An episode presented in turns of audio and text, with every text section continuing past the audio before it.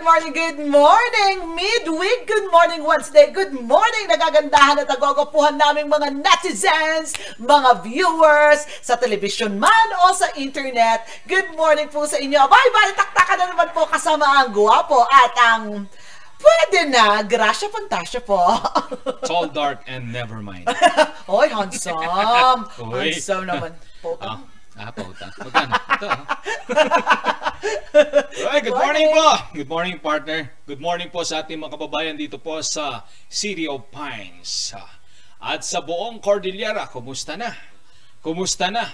Kumusta na po ang kalusugan ng ating mga kababayan? Kumusta na? Kumusta ka? Kaya pa ba? Aking mahal. Tininining, tininining. sa ating pong mga taga-subaybay dyan po sa Ilocos Sur, Ilocos Norte, Abra, La Union at ah, Pangasinan.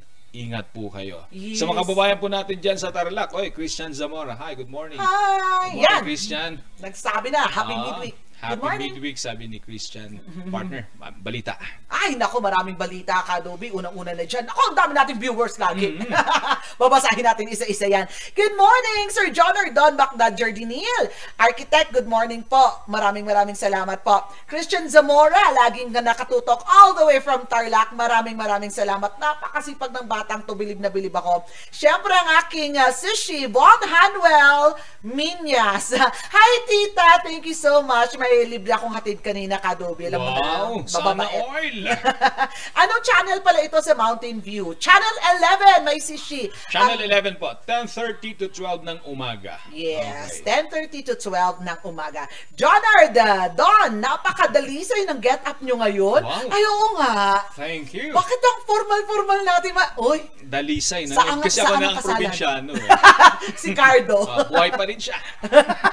Oo, medyo malakas pa siya, Kadobi. Ah. Good morning po, maraming salamat. Good morning, Gracia at Dobi. Nasaan na si Baba? Sabi ni Romel Buado. Si Baba po siguro ngayon ay nasa ano, palengke. At nasa MOR. Siguro nagla-live rin sila ngayon. Hello, my Baba, I miss you. Si Lorena Mercado. Hi, ah, Mami Lorena. Happy morning po. Good morning, Stay Ma'am safe. Lorena. Good Salamat morning. po sa walang sawang pag-share at pag-invite sa inyong mga kaibigan, ah, mga klase, para po mag-subscribe dito po sa Regional News Group Luzon at sa ating RNG Luzon YouTube channel. Yes, Yan. totoo yan, Kadubi. Alam mo ba, pag ah, isang minuto pa lamang po ng pagka-up po ng aming live, ang dami ng shares. Nakakatuwa po sa lahat po ng mga nag-share, sa lahat po na nagko-comment, sa lahat po nag nagpapamalita, sa buong Luzon na napakaganda po ng aming programa. Maraming maraming salamat po. Shishi. Ang laki po ng utang na loob namin sa inyo. Shishi. At sana po, ah, tuloy-tuloy po ang suporta ninyo. Kung meron pa po kayong mga suggestion para po mas mapaganda ang aming programa, welcome po yan. I-PM nyo lang po sa amin or i-comment nyo ngayon. Bakit hindi? Why not? At Coconut alam mo, oil. partner, dun sa ating Facebook page, meron dong nakalagay na become a supporter. Ay! Okay, yan. Pag clinic mo yon, ikaw ay magiging certified na supporter po ng ah, RNG. At syempre, may konting bayad lang.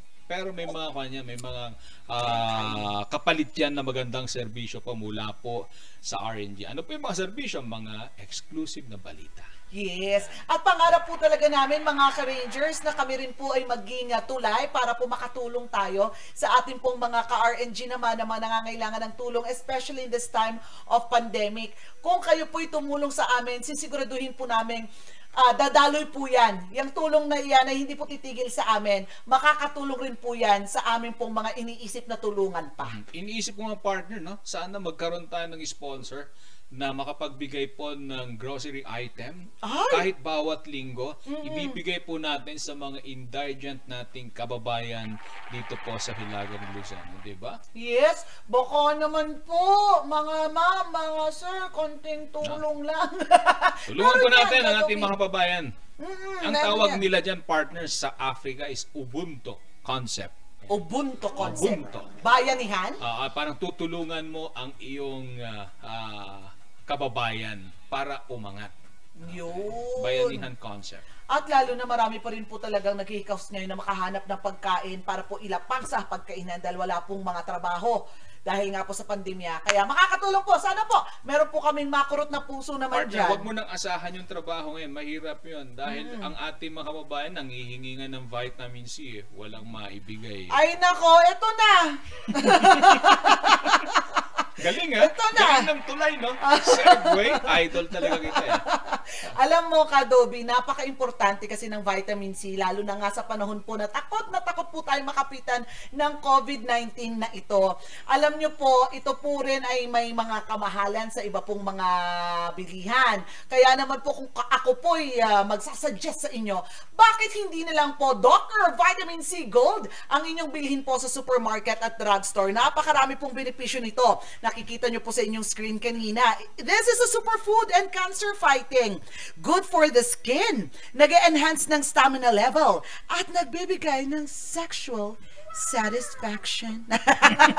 Good for the bones rin ito at prevent uh, hepatitis. Nagkocontrol rin po ito ng high blood pressure at binabalanse ang ating uric acid. Kaya naman, make sure po na Doc Herb Vitamin C Gold lamang ang inyo pong idadagdag sa inyong mga essentials. Kahapon, dalawa lang ang kulang nito, di ba? O ngayon, nag-take na ulit ako ng dalawa, kiopat na ang wala. Four to go, ah, six to go. Okay, kung gusto po nyong uh, sundutin yung pong uh, Doc Herb Vitamin C Gold na iniinom po ng ating partner kaya po napakaganda ng kanyang boot ang kanyang kutis at lagi po siyang gising, buhay at ganado. Sundutin po ninyo ng Doc Herb Capsule. Okay? Uy! Ang Doc Herb Capsule mga kaibigan ay meron po siya mga natural na sangkap gaya na lamang po ng una, mangosteen, Uy! moringa seeds, Ay! noni, Ay! buwa mera. Okay? Ano po ang kaya niyang gawin? Marami po. Ito po ay panangga sa iba't ibang sakit. Okay? At higit sa lahat, yan po ay pampalakas ng resistensya ng iyong katawan. Yun! At syempre mga kaibigan, kung minsan ah, sa kakaisip po, parang hindi tayo makatulog, lalong-lalo na po kung naiisip po natin si Judith. Ayan na Yan, si Judith. Alam Jowa mo si Judith, ang jowa po ni Juna. Juna. Ayan. Kapag yan ang gumising sa inyo sa gabi, yung pong kisame po ninyo, nakalagay doon 1 plus 1 plus 2. Alauna na ng madaling araw, di pa kayo makatulog. Okay, yan. di ba? Pagdating ng ah, umaga, para Hmm. bang inaantok ka? Gusto mong gumising? Yes, gusto ko. Doc Herb Coffee. Yan. Oh. Yan po ang aking pampagising. Okay? Pampalakas, pampagising. Ako mahilig po ako sa kape. Mhm. Pero hindi basta-bastang kape. Kaya po ang aking napili, Herb Coffee. Dahil po, meron po siyang natural na sangkap. Ito po yung stevia. Okay? Ayun. Ibig sabihin po niyan, kapag ikaw ay umiinom ng Herb Coffee, ay meron po siyang kakayahan na kontrolin ang blood sugar. Okay? At syempre, ito po ay panangga sa iba't ibang sakit at higit sa lahat, para po sa akin, panlaban sa stress at pampalakas ng resistensya ng katawan. Kaya ano pang gagawin ninyo? Order na po kayo sa Lazada or Shopee. Oh yes, meron po tayong online selling ito. Ito pong hawak ko na ito. Ito oh, nabawasang na mat. Pamay na lang po, mine. Pasabi po, code mat na bawas. Banig na bawas. Yours na po sa halagang 2,000. Charot. Nako, pwede pa din niyo po mag-order sa Shopee at Lazada. Hanapin niyo lang po Doc Herb capsule or uh, vitamin C gold or coffee. Maha mahahanap nyo po yan agad-agad at makakabili at madideliver na po sa inyong mga tahanan. Hindi ba? Yes. Thank you, Doc Herb! Ay, nako, napakarami natin talagang mga ganap, Kadobe. At alam mo naman, marami pa tayong mga balita patungkol dito sa pinag-uusapan ng madla. Ano Pero ba bago yan, partner, merong hirit sa'yo si Mr. Von Hanuel. Sabi niya? Doktora Gracia. Okay? Batiin din po natin ang napakasipag, napakatapang at masigasig na kawani ng PDEA Director Hil Cesar Castro. Sir, Uy! good morning po. Sir Hill, ano to ha? Hindi to, hindi to illegal. Kay Sir Hill, he will make your life hell. Yan. Ah. Kaya, ako Bukan ba- babalayan dun sa mga drug pusher. Mm. Okay. Ingat kayo. lagot, lagot. Alis na kayo sa Baguio. Alis na kayo sa Cordillera. Umalis na kayo dito. Hahabulin kayo ng PIDEA. Hello Oy! rin po kay Mokong. Oy, si Mokong. Ay, Mokong. Si Attorney Lomi Di Guzman. Hello po. Good morning, Ediza. Good morning, RNG. Praying for everyone's protection. Kami rin po. Yun din po ang ating uh, dasal sa ating pong mga kababayan. At si uh, Sir Joel uh, Hunsay. Sir Joel, good morning po. Palakas po kayo lagi. Uy, nanonood sa atin. Si- Ingat ka, partner. Ha? Judge Mia Kawed. Hi, ma'am. Good morning po. Babe na po kami, ma'am. Takot eh? Hi, Judge! Nagkapi ka ah! Siyempre, breakfast ka. Sir Ray Olarte. Sir Ray! Hi, good sir. morning po. Long time no see. Yes, good morning po. Bigati ng mga friends mo. Hindi. Friends po yan ng RNG. Baka. Ay, ito nanonood rin ang aking Mother Chef Beth na talagang mahal na mahal ko. Mother Chef Beth Yuso, ang Beth. outstanding woman leader. I love you, Mother. Happy, happy morning. At syempre si Papa Elmer. Good morning. Pa-shoutout naman kay Marie Chris Kimson. Lagi nakasubaybay. Maraming salamat. Wow. Oh, yes. At Woo! syempre kasi uh, kay uh, Sir Elmer kasi yan ang background niya sa kanyang trabaho. Ang uh, Morning Balitaktakan. Sa hapon naman, Luzon Headlines. Yes, Salamat thank po. you. Thank you po sa napakarami niyo pong suporta, napaka-overflowing na mga support niyo po. May nakalimutan ka partner, yung champion. Sino? Magtampo sa iyo yan. Hindi Si- na pumunta sa atin. Sino ito? Ingrid. Hey, Ay, nanonood na si Ingrid. Hindi ko nakita. Hi, champion. my sesh. Galing na bata. Ay, nako. Ah. Mai-inspire kayo dito mamaya, Kadobi at mga ka-rangers natin. Dahil alam mo ba, Kadobi, isa lang na pagkakataong nabuhayan ako ng loob nitong marami po tayong pinagdaanan sa pandemya nung napakinggan ko ang kantang to. Saving Grace. Hindi ganun Ay, yun. yan? You're my saving grace. Ma'am Lani Relveria po, ng Lawak, Pangasinan. Oy, alam mo partner, lumalakas na tayo sa LA, ha? LA, Pangasinan. Dami pong uh, nanonood doon. Ah, sa tulong po ni Miss Lani Relveria Bacoro. Yes. Good morning po, good morning. Ang tabayanan nyo, Ingrid Payakit, ano kayong pakiramdam na champion, ano? Yung mga hindi pa nakakaalam na, oh, mamaya ang tabayanan nyo po Balato yan. tayo. Maging inspired po tayo. libo eh, inuwi niya. Ay! Uy! Best friend! Kailan kaya ako makakaplos ng isandaan libo? Best friend! Ala, eh, best friend ko yan si Ingrid. Bata pa lang kami. ako, eh ako grade 6 pa lang ako, pinapanood ko na yan eh, sa ABS. Talaga ba? Oo, yun, nasa yun na imbag ng morning Oo, siya noon. Grade 6 tatlo ako dyan. grade 6. Ah. Hmm, ganda-ganda nilang tatlo Ah. dyan. Sino Nanisip talaga. o siya, para po mapabilis na tayo sa pagkausap kay Ingrid, eto na po muna ang mga pag-uusapan natin today sa... Ano na?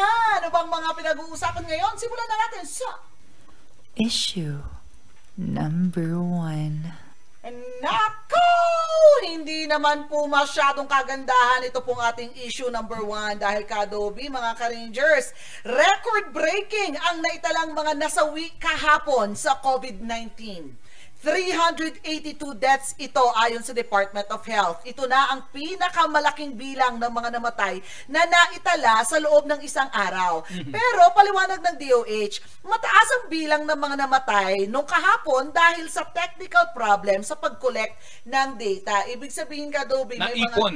Oo, may mga nag-ipon na data nung mga nakarang araw eh napag ah, sabay-sabay nilang mailabas yung data kahapon kaya umabot ng 382. Um Marami pa rin po tayong ah, kaso kahapon, nasa 9,000 plus ang ah, kabuuang ah, COVID cases po, bagong COVID cases po sa buong Pilipinas. Ang isipin na, na lang natin, partner, yan po ay ah, mayroon pong malaking pagbaba kumpara po sa mga nagdaang araw na umabot po sa 15,000 ah, kaso na naitatala sa buong Pilipinas. So, yun na lang. Yun na lang ang isipin natin na at least bumababa po. At sa lahat po ng ating mga kababayan na namatay po ang kanilang mga mahal sa buhay ah, dahil po sa COVID-19, dasal po namin ang inyong ah, kalakasan. Yes. Ah, sana po ay ah, patnubayan po tayo ng ating Panginoon para po mabigyan po tayo ng lakas ng loob na harapin ang hamon na ibinibigay po ng pesteng COVID na to. Yes, at saka sana Kadobi, maramdaman na rin natin yung epekto nung ginawa ngang ilang linggong ECQ sa NCR Mm. plus bubble, hindi ba? Kasi sabi po ng mga eksperto, makikita po natin ang epekto nito sa mga susunod na araw na. Dahil ilang ar- ilang ah, linggo na po na talagang ah, ah, minimal mobility, talagang stricto po talagang ipinapatupad ang ECQ sa NCR Plus Bubble. Yan po ay ang Maynila, ah, Pampanga, Mhm. ano pa Ah, yun? Cavite. Cavite, Bulacan. Tama. Pero alam mo, Diba? partner, talagang magaling dumiskarte ang ating mga kababayan. Mm. Dahil kung napanood mo ang Luzon headlines kahapon, meron pong mga ah, nahuli mula po sa ah, lugar na yan, NCR, Bulacan, Mm. na ah, nanalisi. Ay, sus! Okay, diyan po sa norte. Okay, ganito po ang kanilang sistema. Pagdating po sa La Union, sila po ay hinaharang sa checkpoint. Aha. Ang sasabihin nila, sila po ay pupunta ng Ilocos Sur. Okay. Oh. Pagdating nila doon sa may arko ng Tagudin Ilocos Sur, sila po ay sinisita. Ang sasabihin nila, sila po ay pupunta ng Abra. Ngayon, nung parating sila doon sa may ah, kanto, kasi kung kakanan ka, partner, abra yan eh. Diretso ka, pupunta na ng vegan yan. Ang sasabihin nila ngayon, pupunta na ng vegan. Doon sila na tembong. At sila po ay kakasuhan.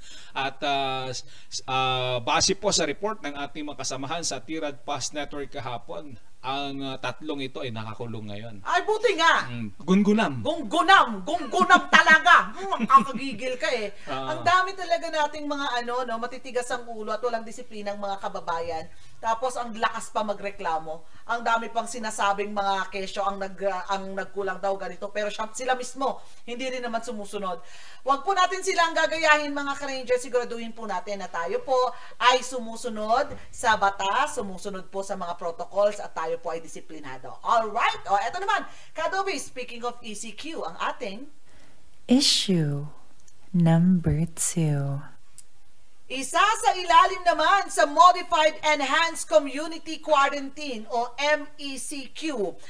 Ah, mula Abril ah, 8 hanggang Abril 21 ngayong taon, ang mga municipalities ng Aringay, Luna, Nagilian at Tubao, La Union. Dahil pa rin ito sa patuloy na pagtaas ng mga COVID positive sa naturang mga lugar. Ano-ano po ba ang mga restrictions ulit pagdating po sa MECQ? Ito po ay mas matindi pong ah, stricto kesa po sa GCQ. Pag po MECQ, asahan nyo po na marami pong mga establishmento ang sarado. Nandiyan na syempre kadobing mga parke, yung mga restaurant na ah, mga nagbebenta ng alak lalo, mga bar, mga sinihan. Ang nagbubukas lang po sa MECQ ay yung mga essential goods ang itinitinda tulad ng mga pagkain, tulad ng gamot, at yung mga nagbubukas lang ng mga businesses, yung talagang kailangan. Hindi po pwedeng lumabas ang mga 18 years old pababa at mga 65 years old pataas, mga immunocompromised at mga buntis. At yan ay ah, base pa rin partner doon po sa executive order na nilagdaan po ni ah, Governor Pacoy Ortega. Yan po ay nilagdaan kahapon, April 6, 2021. Ah, ang sabi po niya, declaring the municipalities of Arengay, Luna, Nagilian, and Tubao, La Union under MECQ. Okay? So, napakatindi na naman ito. Ang uh, kawawa dito, yung mga kababayan nating naghahanap buhay na, kumbaga, ang, ang sabi nila dyan, eh, pang-arawan. Diba? Yung uh, por dia. Ang, ang tawag nila dyan eh. Parang kikita ka para pag uwi mo, meron kang uh, ipambibili ng isang kilong bigas, meron kang uh, ipambibili ng uh, isang uh, ano yun, isang gatang ng uh, munggo at saka sardinas at malunggay. Totoo. pampakain sa iyong uh, pamilya. Eh ngayon dahil meron pong MECQ Nga nga na naman. yan na naman.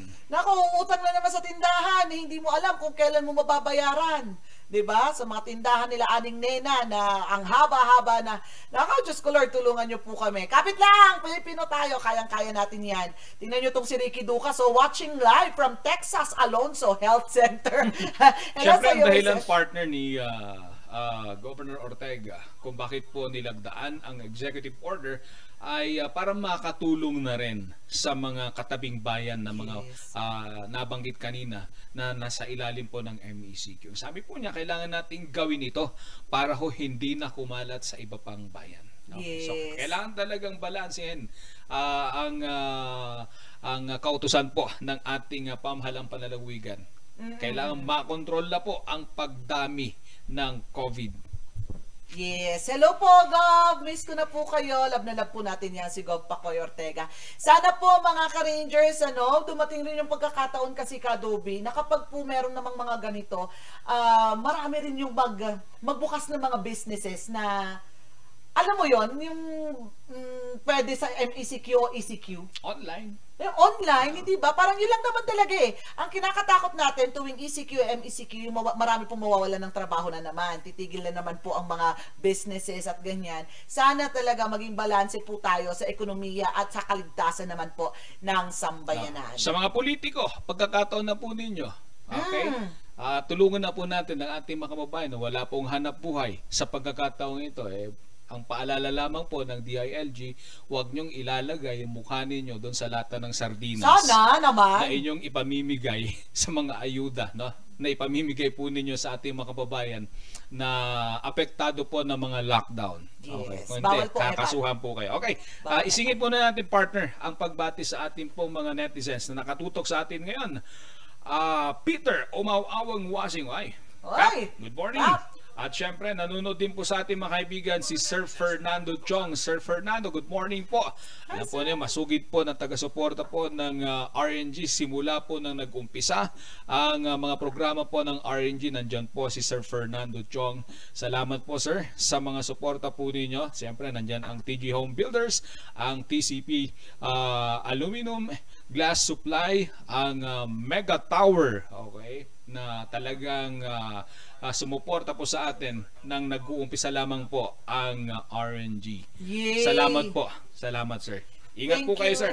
Thank you po, sir. We love you so much. Please take care of yourself, okay? Samantala, mga ka-Rangers, dumako na tayo sa Issue number three.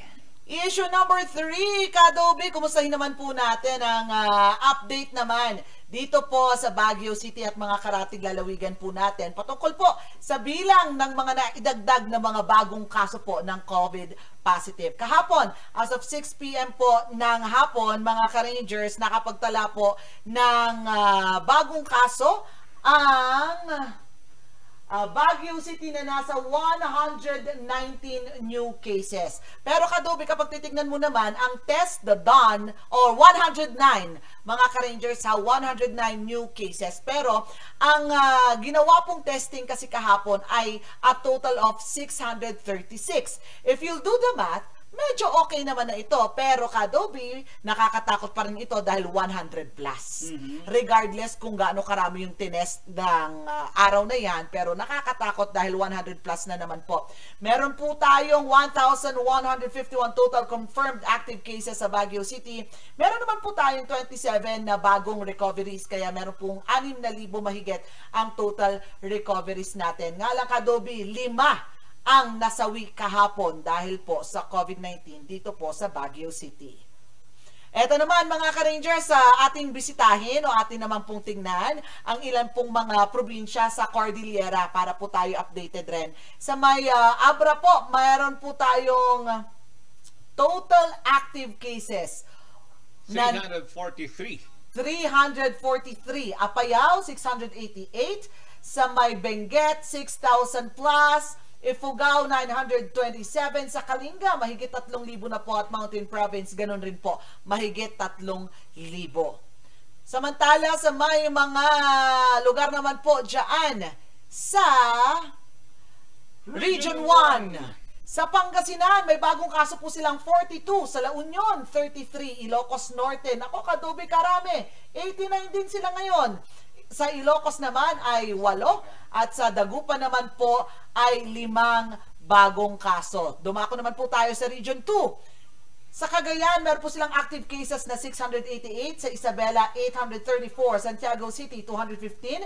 Nueva Vizcaya, 180. Quirino, 236. Batanes, meron pong naitalang anim. Mhm. Naku po. Sa mga nagdaang buwan, partner, di ba, pinupuri natin ang Batanes dahil talagang wala ho silang naitatala ni isang kaso. Pero ngayon, meron pong anim. Sana Yes. po ay ah, mapabilis po ang contact tracing. Yes, Nang and- sa gayon na hindi na dumami ang tatamaan po ng COVID. Yes, please po, mag-ingat po tayo dyan sa mga kapami- ah, ka-rangers natin dyan sa may ah, Batanes. Ito, mabilis na pasa- pasada rin lang po ha, sa may Region 3 naman po tayo. Sa Pampanga, meron po silang bagong kasong nasa 96, Bulacan 330, Bataan 5, Angeles City, ah, Angeles City 45, Tarlac 34, Nueva Ecija 60, Olongapo City 7, Zambales 13, at Aurora Province 27. Okay, balik naman po tayo dito sa Baguio City mga kaibigan. Aalamin po natin ang update mula po sa ating ah, ka-ranger, si ah, Charles Nico Limon. Charles, anong update?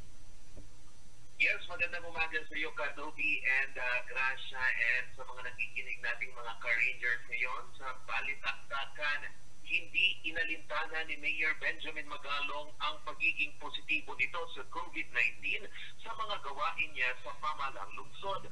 Mula sa paunlak na interview ng mga media kay Magalong, inamin niyang may ilang sintomas siyang nararamdaman Ngunit hindi naman ito masyadong malala at palaging nakaantabay ang mga doktor nito sa kalagayan ng kanyang kalusugan sa pamamagitan ng online meetings. Na, nagagawa pa rin ni Mayor Magalong ang makipagpulong kung saan kahapon ay nakipagpulong ito sa Management Committee ng Pamalang Lungsod tungkol sa COVID-19 actions ng Baguio at gayon na din ang pangunguna niya sa pagsasanay ng mga panibagong contact tracers Gayon din na ipagpapatuloy ni Magalong ang kanyang pagiging contact tracing czar saan tuloy-tuloy pa rin nilang tinuturuan ang iba't ibang mga lokal na gobyerno sa bansa sa contact tracing. Nagpapasalamat naman ito na wala siyang masyadong nahawaan ng sakit mula sa mga taong nakasalamuhan ito at gayon na din ang mga pa, ang mga panalangin para sa agarang paggaling nito maaala, maaalala ang nagpositibo si Mayor Benjamin Magalong sa COVID-19 noong weekend kung saan dinili nito ang kanyang asawa ang home isolation. Okay, Charles, Charles, bago ka namin na pakawalan, ah, natukoy na ba doon sa isinagawang contact tracing? Natukoy na ba kung sino ang posibleng nakahawa kay Mayor Benjamin Magalong? Uh, so far, Kadobi, ano, ngayon, hanggang ngayon is ah, hindi pa natin alam kung kumusta yung resulta ng ah, contact tracing. Pero sabi naman ni Mayor Benjamin Magalong, eh, tapos na daw itong contact tracing na sinagawa ah, dito sa pagiging positibo niya sa kaso ng COVID-19. Ngunit sa ngayon, na Kadobi, yung ah, pamilya ni ah, Mayor Benjamin Magalong, eh, naka, home, i- naka-isolate ngayon, ano? ah, mula sa exposure kay ah, Mayor Magalong and kayo na din yung kanyang asawa at siya ay naka-home isolation sa ngayon. So, ah, makukuha natin siguro no, yung resulta ng contact tracing ah, kapag uh, nag-isinapubliko na ah, kung ah, kumusta itong ah, isinagawang contact tracing ah, ng ah, COVID-19 case ni Mayor Benjamin Magalong. And ah, as far as, I- as far as the mayor concerned, eh, ito din eh, yung dapat palakasin sa ngayon, itong contact tracing.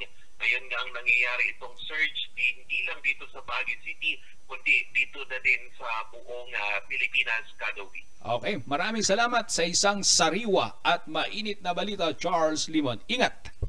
Okay po mga kaibigan, ang uh, update kung kumusta po ang uh, kalagayan ng ating uh, butihing alkalde na alam naman po natin base po sa kanyang pahayag sa kanyang uh, social media account siya po ay uh, positibo sa COVID-19 pero tuloy-tuloy po ang kanyang uh, uh, trabaho sa kabila po ng uh, kanyang uh, pagka-positibo sa nasabing sakit. Partner? Yes. So, pagaling po kayo, Mayor, at sa lahat po ng mga dumaranas po talaga ng napakahirap na sitwasyon po dahil nga po sa COVID-19 na ito. Sana po, gumaling po kayong lahat at kumuha po tayo ng lakas sa Panginoon. Mga ka-Rangers, nako sa katutak na pag-uusapan po natin, talagang marami kayong matututunan. Kaya huwag kayong bibitiw, ha? Saglit lamang ito. Kami po agad magbabalik dito lamang sa Morning Morning Balitaktakan! Balitaktakan!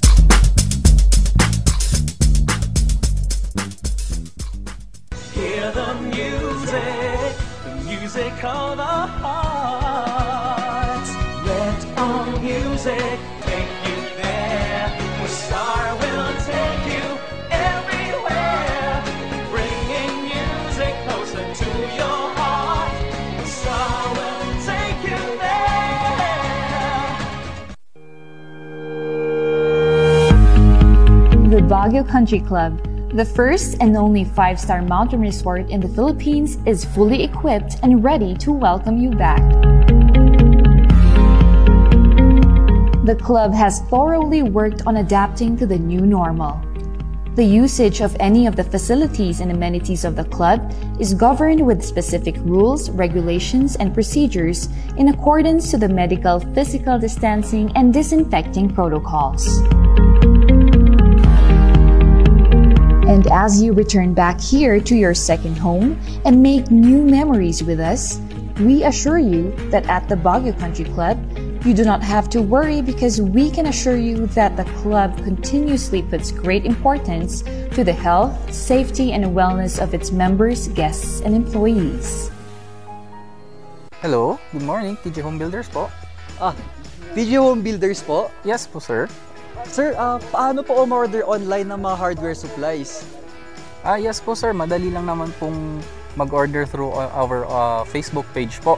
Punta lang po kayo sa facebook.com slash tghomebuilders at i-message nyo na lang po kami doon at meron lang pong sasagot sa inyo. So meron po tayong indoor, outdoor, tsaka meron din po tayong for kitchen, for bathroom, ah, at mga lightings po. Sir, ang TG Home Builders po ay isang tindahan na nag-offer po ng mga finishing material. I- easy to install at mas makakatibid po sila ng oras at sa pera po nila. Mas concentrated po kami sa mga modern materials. TG Home Builders! We turn houses into homes!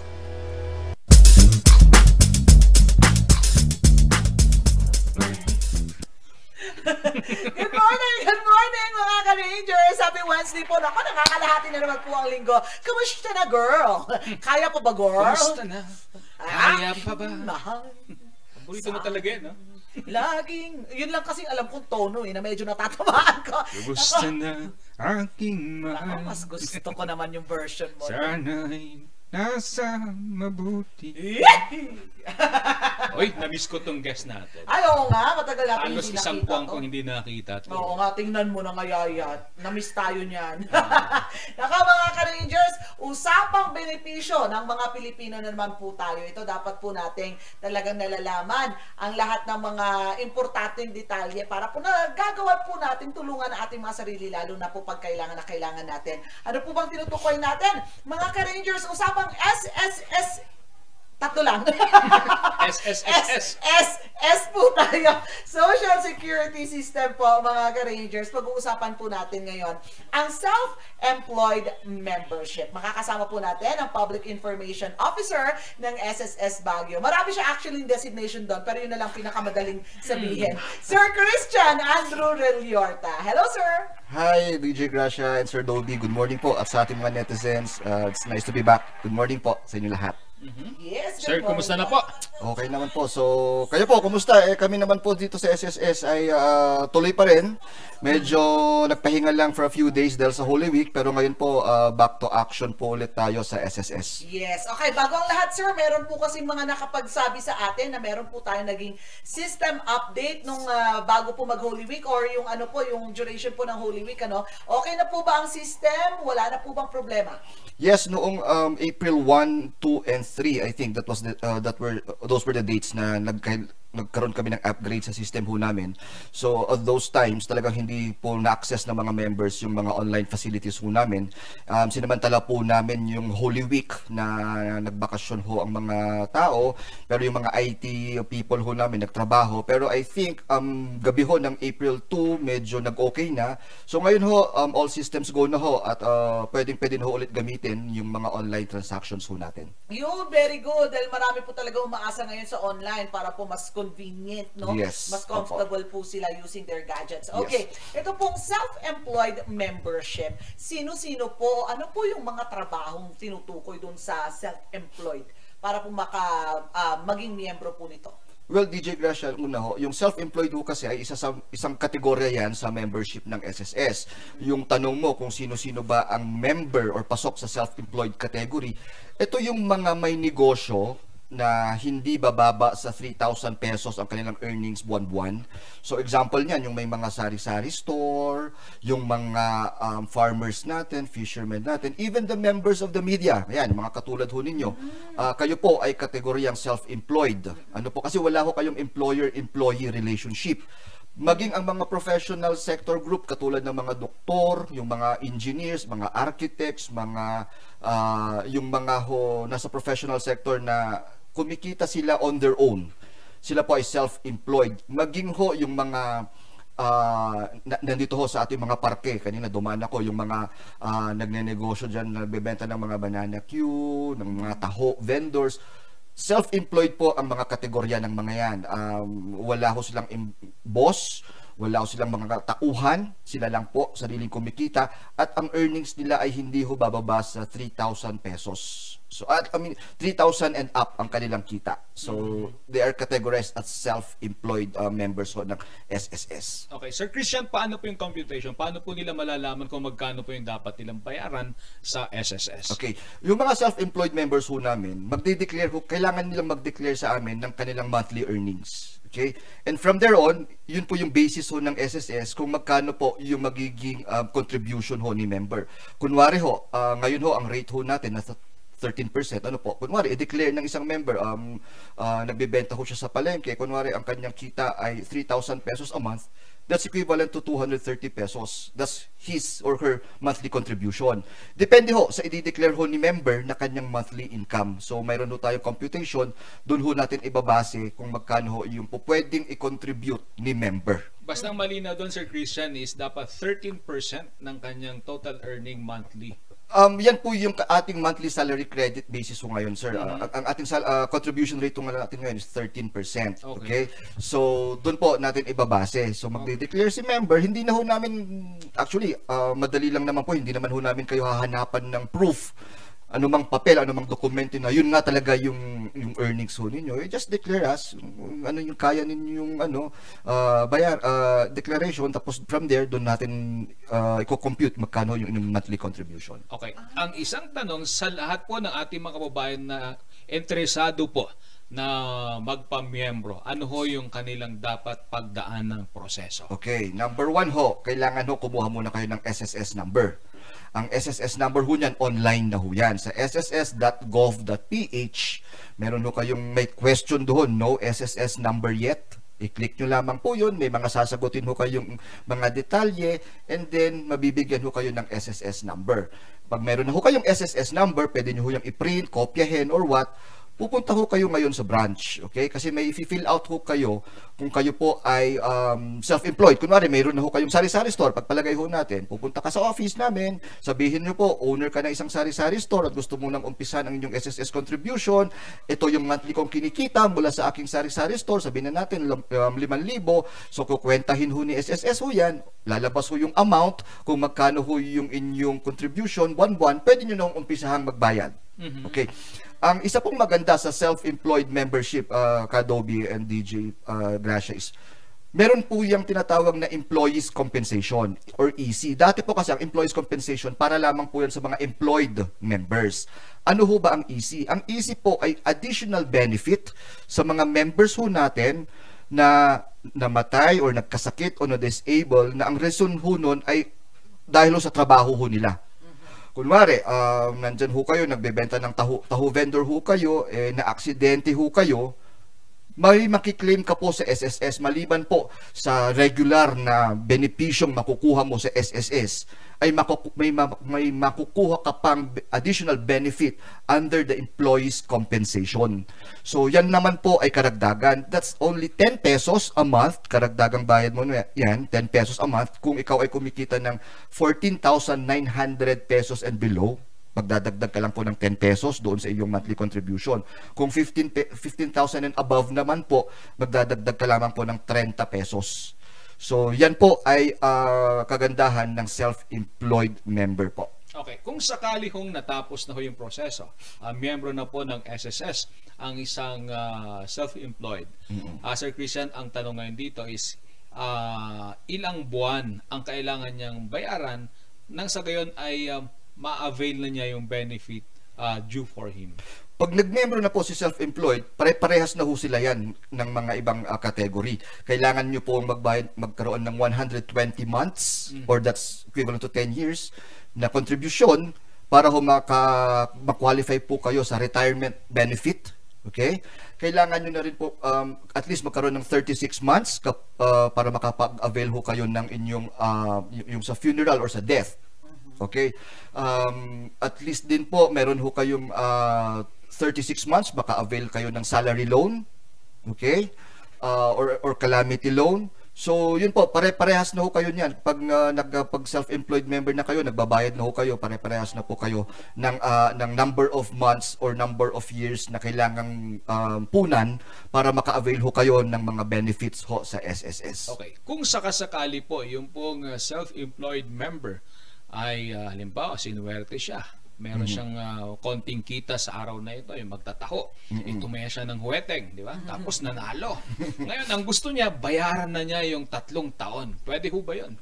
Um, po, pwede po, pero, pero we don't uh, recommend ho yung ganun eh. Ang mas maganda ho kasi bayaran nyo po. Kung kaya mong bayaran this year, applicable year, yun po muna. Yung 20, next, next, yung next year tsaka next, next year, wag po muna sana. Alam niyo po kung bakit? Kasi po ganito yan. Kapag binayaran mo yung uh, contribution mo for next, next year, what if may mangyari ho sa'yo? Di naman natin pagpapala, huwag naman natin pagdarasal, may mangyari sa'yo. Hmm. Ang hirap po kasi yung proseso nun na magre-reimburse, yung reimbursement, or what if nag-increase na naman po ang SSS contribution. So yung binayad mo ngayon, kulang na for the next year. So magdadagdag na naman ho panibagong computation. So we suggest um, yung bayaran mo lang is for the applicable year kung gusto mo 2021 lang, yung pang next year tago mo muna. Okay. Okay. Ang tanong po, paano po pag may double membership ngayon?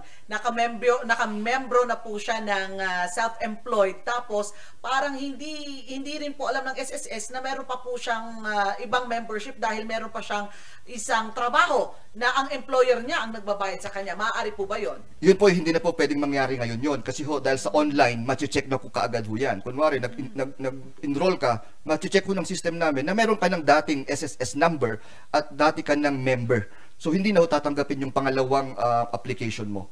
So, malabo na hong mangyari yun, yung madoble po, yung ah, inyong membership. Well, may mga kaso ho ngayon na nag, inaayos ho ni SSS. Yun po yung nangyaring doble-doble noong mga hindi pa ho kami nagko-computerized. Yung mga 1960s, 1970s. Sila ho kasi yung mga nagpo-file na ho ng retirement ngayon eh.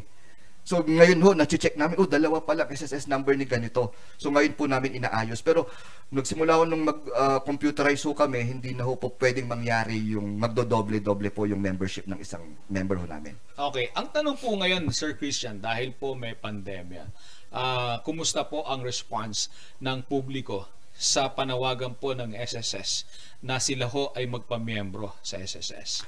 Actually po, uh, Kadobi, na, napansin ho namin, alam niyo po, nagsimula ang pandemic last year, ano po, 2020. Nagbook, nagsara ho kami pansamantala. Then pag, pagbalik ko namin noong May of 2020, lumakas to, dumagsa ho yung mga gustong mag-member ho sa amin.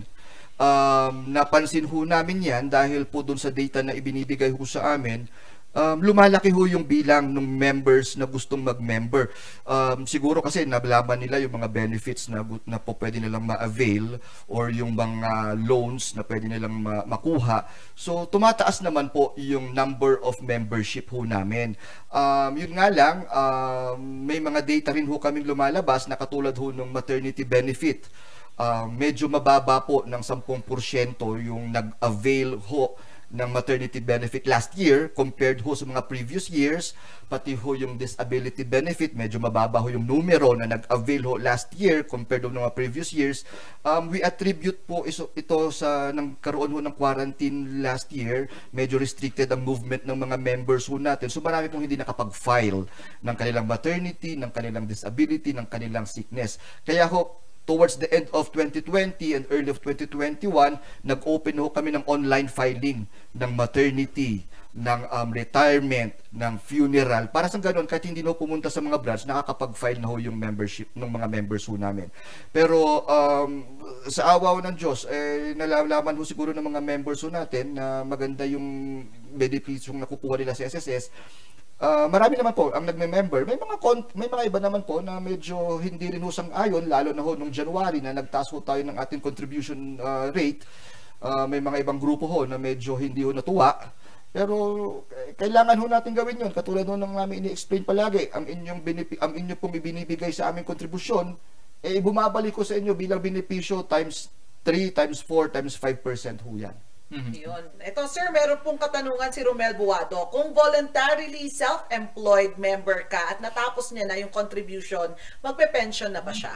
Ah, unang-una po, wala po tayong voluntarily self-employed. Magkahiwalay po ang voluntary, magkahiwalay naman po ang self-employed. Siguro yung voluntary, magandang pag-usapan no, sa susunod no nating episode yan. Um, yung self-employed, kunwari, so yung question niya, natapos na niya yung siguro yung 120 months na hulog niya. Um, Sir Romel, kung kayo naman po ay medyo bata pa, halimbawa, hindi pa naman kayo magsi-60, eh, ituloy niyo po, we suggest ituloy niyo po muna ang paghuhulog kahit to more than kas- uh, 120 na ho yan. Kasi alam niyo po, sa retirement pension, mas matagal kayong naguhulog, mas malaki ho yung matatanggap po ninyong benepisyo. Okay? So, kung medyo bata pa po kayo, sir, at kung kaya pa naman, ituloy nyo lang po ang paghuhulog. Kasi sa 60 pa lang naman ho kayo po pwedeng mag-file ng inyong retirement benefit. Mhm. Sir, paano po pag ano? Kasi 'di ba parang kadalasan po ng mga self-employed professional, eh, ito po yung of self-employed members natin sa SSS, ito rin po yung mga nasa events. Yes. Ano po? Eh ngayon po talaga wala talagang racket, wala Yes. talagang trabaho, walang pinagkakakitaan. Meron rin po bang option? Alam ko natanong na po natin 'to sa ibang mga pagkakataon ano, pero para lang po sa mga curious ngayon, meron po bang pagkakataon na pwede silang makahingi ng parang kumbala, kumbaga tulong sa kanilang pagiging member sa self-employed uh, sa SSS pag ganitong walang-wala pong kita? Well, ang, ang maganda po sa self-employed membership, ano po, at saka sa, pa- maging sa voluntary, kung hindi ho kaya ni member maghulog ng kanyang contribution for this particular month, okay lang. Wala hong pilitan yon. So kung hindi ho kaya ni member dahil wala ho siyang racket or wala ho siyang negosyo this month, pagpapaliban mo na yung pagbabayad, wala ho kami magagawa yon. Hindi ho namin pwedeng i-impose na magbayad ho siya. Okay? Siguro yun po yung maitutulong ho ng SSS ho ngayon. Anyway, uh, kung kailangan ho talaga ng financial na tulong ng mga members ho namin uh, kay anumang kategorya yan, meron naman ho kaming uh, uh, yung salary loan, pwede ho namin i-offer ho yun. Okay? So yun po yung may offer ho namin. Pero wag ho kayong mag-alala. Kunwari, yung mga kaibigan natin sa media, sa events, na naku, wala akong ano ngayon, hindi ako nakapaghulong ng SSS. Um, hindi ho namin kayo para obligahin na magbayad. Hindi ho katulad ng mga employers na habang bukas ang kanilang negosyo, ang kanilang kumpanya, at may mga pinapasweldo silang empleyado ho nila, obligado silang bayaran ho ang kanilang SSS contribution ho niyan monthly. Kasi nagpe-penalize ho sila pag hindi nila nabayaran yan. Whereas kapag mga self-employed, voluntary, kung wala ho talagang pambayad, syempre naiintindihan naman ho namin na kung may pera ang member, eh between pagkain and SSS, uuna niya yung pagkain, mas True. naunawaan ho naman namin ho yun. Okay, tanong po ni Priscilla Esrame. Ang tanong po niya, Sir, what if gusto kong mag-voluntary, magkano po yung monthly, sir? Ang voluntary po, since voluntary member ka, nasa sa iyo na po yun kung magkano yung gusto mong ibayad. Basta ang range ho natin ngayon is 230 pesos to 3,250 pesos. Within that range po, nasa sa inyo po yun kung magkano ho yung kaya ho ninyong bayaran Ah, buwan-buwan. Again, sir, 230? Yes. Ano, sorry, 320 pesos, baliktad, to 3,250 pesos. Okay. 320 to 3,000. Okay, sa 250, pagtanong, Sir Nobe. Si uh, Javier Randolph, ang tanong po niya sa SSS, pwede ho bang i-withdraw or kunin po ang mga naipon sa SSS? Hindi po, hindi po po pwedeng i-withdraw ho yan anytime. Ah, ang SSS po kasi designed ho yan para sa retirement po ninyo. At kung may nangyari sa inyong contingencies like nagkasakit, nanganak, nabalda, um, namatay, yung member, yun po po pwedeng ilabas. Pero hindi ko kasi siya parang banko na pwedeng i-withdraw anytime. Hindi po siya ganun. Mhm, Klaro Okay. po yan. sa mga self-employed ho, ah, magkano ho ang, kay, ang pwede ho nilang i-loan sa SSS? Well, ang ang loan po, katulad ho niyan, pare-pares na ho sila niyan, uh, self-employed, voluntary or what.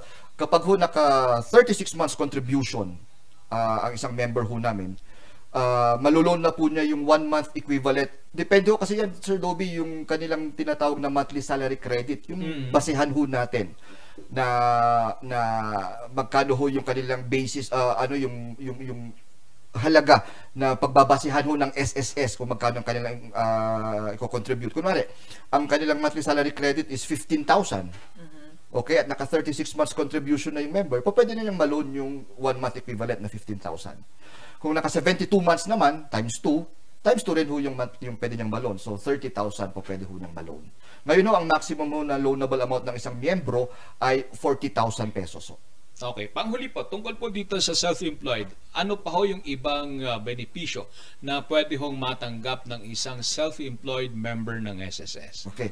Uh, bukod ho kasi sa employees compensation na nabanggit ho natin kanina, kahit ho kayo self-employed, may matatanggap po kayo at kung kayo po ay qualified sa mga benepisyo, yung pitong nababanggit ho natin benepisyo before sa ating mga previous na episode, yung sickness, maternity, I'm sorry, wala po palang unemployed. So, anim lang. Sickness, uh, maternity, uh, disability, um, funeral, death, and retirement. Mm-hmm. Yung anim po na benepisyong yon ay matatanggap ho ng isang self-employed member. Even po salary loan, calamity loan, educational loan, basta ho pasok ho kayo sa qualifying conditions, um, matatanggap nyo po yung mga yung uh, mga benepisyong pong iyon. Okay. At ito po mga self-employed, uh, kung sila ho ay uh, magbabayad ng kanilang kontribusyon sa SSS, pwede na ho nilang gawin ito via online. Tama po. Pwede na po, may puno kaming Paymaya. Kung, po, kung, kung, kung, kung meron ho kayong Paymaya account, may Gcash account ho kayo, po pwede na rin ho yan. Uh, wag nyo lang hong kakaligtaan na mag-generate ng inyong payment reference number o PRN na magagawa nyo ho yan sa inyong my.sss account. Mm, okay. Uh, liliko ho tayo ng konti. Yes, sir. Uh, pero kaugnay pa rin po ito ng uh, kontribusyon. Uh, kumusta po ang... Um, ang tanong ko eh, may, kumusta ang... Kasi madalas na reklamo ng ating mga kababayan, yung mga empleyado, no? yung mga employed, uh, kinakatla, kinakaltasan sila ng kontribusyon ng kanilang mga employer pero hindi nire-remit sa SSS. Meron pa hubang ganitong problema dito sa Baguio, Sir Christian? Actually po, national ho, problema talaga ho yan. Particu- pero dito ho, sa par- particular ho dito sa Baguio, may mga mangilan-ngilan pa pong ganyang problema ho ng mga problema nating mga employers na kinakaltasan si empleyado, All the while, ang alam na empleyado, uh, mayroon silang SSS contribution, malaman-laman nila, hindi pala na-remit ni employer. Um, I have to talk with uh, accounts management team ho namin. Pero for sure, uh, dito ho sa Baguio, may mga iba pong mga companies or I mean mga uh, organization, business organization na may ganyan pa pong practice. Uh, hindi na ho natin po pwedeng gawin ho yan. Kasi ho alam niyo po talagang uh, tinututukan ho ng SSS ho yan yung mga nakikinig po na employers so ngayon Uh, even the employees, ho ah, uh, hindi wag ho kayong magpakampante na nababawas, nakikita nyo sa payslip niyo na may SSS contribution kayo. I-check nyo po kung talagang na-remit ho ng employer kasi ho, alam niyo po talagang um, uh, isang malaking uh, paglabag ho yan sa Republic Act 11199 or the Social Security Act of 2018. Dito ho sa Baguio, ilang uh, pasilidad na ho ang naipasara ng SSS dahil ho sa ganyang paglabag. Uh, kung mayroon ho kayong kakilalang ganyang mga employers, uh, wag ko kayo magkutubili na um, i-report ho sa amin at uh, i-handle ho yan ng aming legal department. So, ayun po ang aming may papayo sa mga empleyado na may nakakaproblema ho ng ganyan. At madaling i-check, no? Dahil pwede ho itong gawin via online. Yes, pwede nyo gawin online. Yun po yung kagandahan ng may online account. Eh, anytime pwede nyo i-check. Uh, yun po, Kadobe, alam nyo po, nung, tu- uh, bago ho mag-Holy Week, may kausap akong kaibigan, maglo-loan, nalaman-laman niya, pare ko, hindi ka pwede pa mag-loan kasi walang hulog ng last year. Sabi niya, matagal na ako sa kumpanyang to, ba't hindi nila hinu, um, inire-remit? So, ayun, uh, nasa legal department yung complaint and uh, titignan ho yan ng aming legal department talaga. Yo, no. Eto sir, meron pong panghuling uh, katanungan ulit si Mama Priscilla Esma Esrame. Isa pa po tanong ko, yung asawa ko po kasi may dating amo. Mhm. Ngayon, hindi niya na po na itutuloy at gusto ko sanang ipagpatuloy niya yung uh, voluntary na lang. Ah, paano po yon? Kasi wala na po siyang amo ngayon. Yes, as a voluntary member, wala akong kailangan gawin. Pupunta lang ho, kapag magbabayad kayo, i-check nyo lamang na lang po yung voluntary. Doon sa payment form, may nakalagay doon voluntary. I-click nyo lamang po, i-check nyo lamang po yon and then magbayad na ho kayo.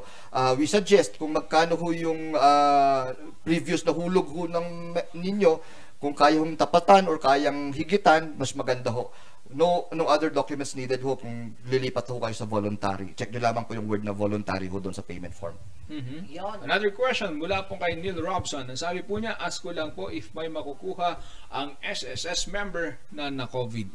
Well, ang COVID po, kung positive sa COVID, na confine, ganyan po, it will fall under sickness benefit ho yan. SSS, the regular um, SSS uh, sickness benefit. Uh, again, he has to meet four qualifying conditions. Number one, um, kailangan po na hospital confinement for at least four days. Okay? Number two, kung siya po ay employed, sana po nakapag-notify siya sa kanyang employer within 5 days. Okay? Kung hindi naman ho siya employed, ay na-notify niya si SSS directly within 10 days. Okay? Number 3, qualifying condition. Kung again, kung siya po ay employed, ay sana po na-consume na niya or na-exhaust na niya lahat ng company sick leave with pay. Okay? Uh, na, na-exhaust na po niya lahat yon. Pang fourth is, and uh, na qualifying condition is, the member should have at least 3 monthly posted contribution within the 12-month period prior to the semester of uh, contingency. Kunwari ho, March ho siya na ospital dahil sa COVID. Uh, ang semester ho niyan ay October 2020 to March 2021. So magbibilang ho tayo ng 12 months patras, September 2020 hanggang September 2019. Within that period, sana po may at least 3 monthly posted contribution si member. Kung na-meet po niya yung apat na qualifying conditions po yun, pwede hong mag-file si member ng kanyang sickness benefit. Okay, Romel Buado, ang tanong po niya, pwede po bang ipalit ang uh, yung voluntary to self-employed, yung members mo? O pwede po. Ngayon, kung vol kanina yung question ni DJ Chad, self-employed to voluntary, wala namang documents kailangan, ano po. Pero kung voluntary to self-employed, yun po, kailangan ho yun yung pumunta sa opisina, may i-fill out ho kayo yung E4 o member uh, data amendment form, kasi ho, kailangan yung ilagay yung monthly earnings ho ninyo. Para doon yung basihan ni SSS na sabihin sa inyo magkano yung, yung monthly contribution. So, yun po yung kinakailangan. Okay. Sa mga gusto pong maging self-employed member, Sir Christian, meron ho bang uh, form online na pwedeng uh, i-download para ma-fill up na nila sa kanila mga tahanan at uh, pagpunta nila sa SSS, iaabot na lang yung uh, form na yon. Again, Sir Dobie, ang initial membership din talaga is kuha ka ng SSS number. Ayun, okay. Pag once may SSS number ka na na pwede mong kunin online, pwede ka nang magbayad. O first time mong magbayad na self-employed, kailangan mong pumunta sa office Mhm. para mag-declare ka nga muna ng iyong monthly earnings. Okay? So, madali lang yun. 5 minutes. Is, ikaw, iko-computean ka kaagad pag nabigay sa iyo yung monthly earning yung yung yung monthly contribution pwede ka na magbayad right there and then so tuloy-tuloy mo na yon so ang initial step talaga to be a member of SSS is to get an SSS number online Okay, sabi po ni Ma'am Priscilla, salamat sir.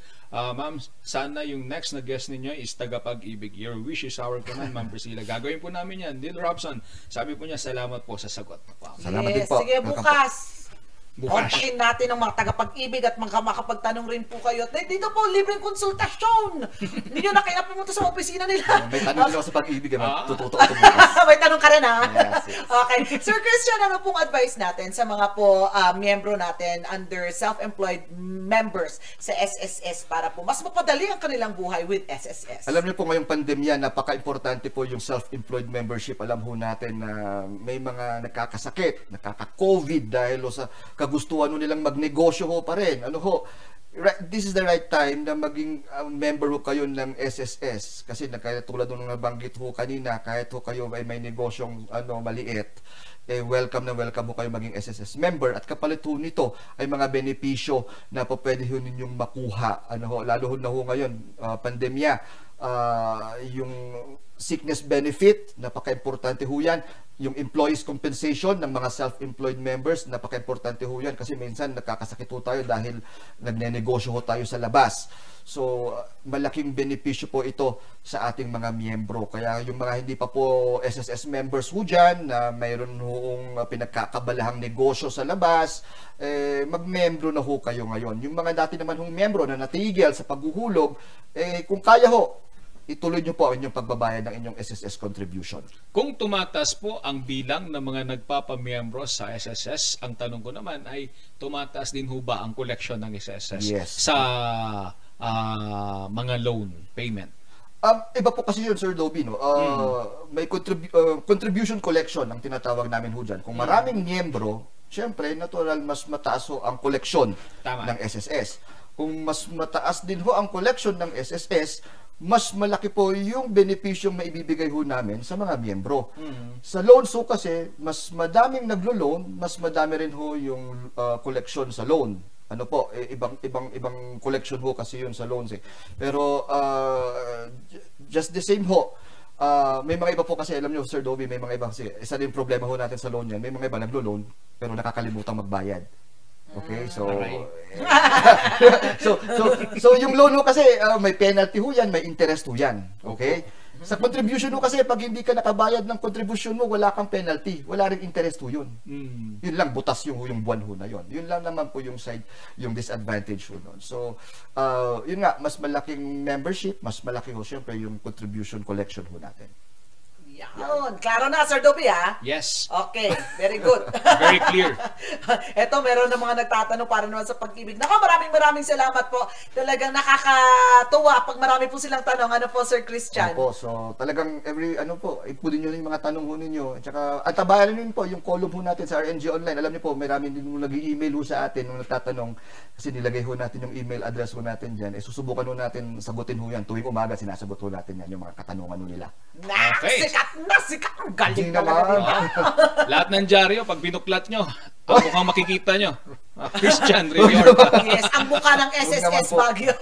maraming salamat. Batiin mo mga anak mo at baka magtampo. Oo, nanonood po sila Natalia at saka si Luna. Magandang umaga. Maligo na ho kayo dyan. Ay, Okay. Sir Lobby, tsaka DJ, Opo. ano, um, kasi po, um, noong Monday, nag-open po yung SSS Vegan. Nag, kasi marami tayong ano, sa Ilocos Sur na, na, na nanonood ho ngayon. Wala na ho kami sa bago na, sa dati naming opisina sa SSS Vegan. Lumipat na po sila sa um, UNP Metro Town. Nandun na po yung bagong branch ho ng uh, vegan. Mas malaki, mas komportable, mas uh, maliwanag ho na opisina ho ng SSS po doon. Yun. Napakalapit yan sa Kalye Crisologo, di ba? Ayun, UNP. malapit Lapit po. lang yan. Yan ho po. Lumipat na ho ang talaga. SS Vegan branch. Yon, marami po sa ating manonood sa Trirad Pass kaya makakarating po ang inyong uh, update. Thank you, Sir Christian. Thank, Thank you po sa pagkakataon. Thank you po. Ingat po tayo. Okay, bago po tayo mag ah, patalastas, di ba? Bago natin ipakilala yung susunod po nating uh, panauhin. Champion! Okay, basahin muna natin partner yung mga pagbate mula po kay Ryan Aguado Bersamin. Sabi mo niya, more power po sa inyong programa. Shout out po. Hehehe. Okay. si Ricky uh, Duga, sabi Sir Charles Nico Limon, galing na reporter. Salamat sa paghati ng mga balita. Oo naman. Yes naman. o eto, sabi pa ni... Summer. Summer Gayaw, hello po.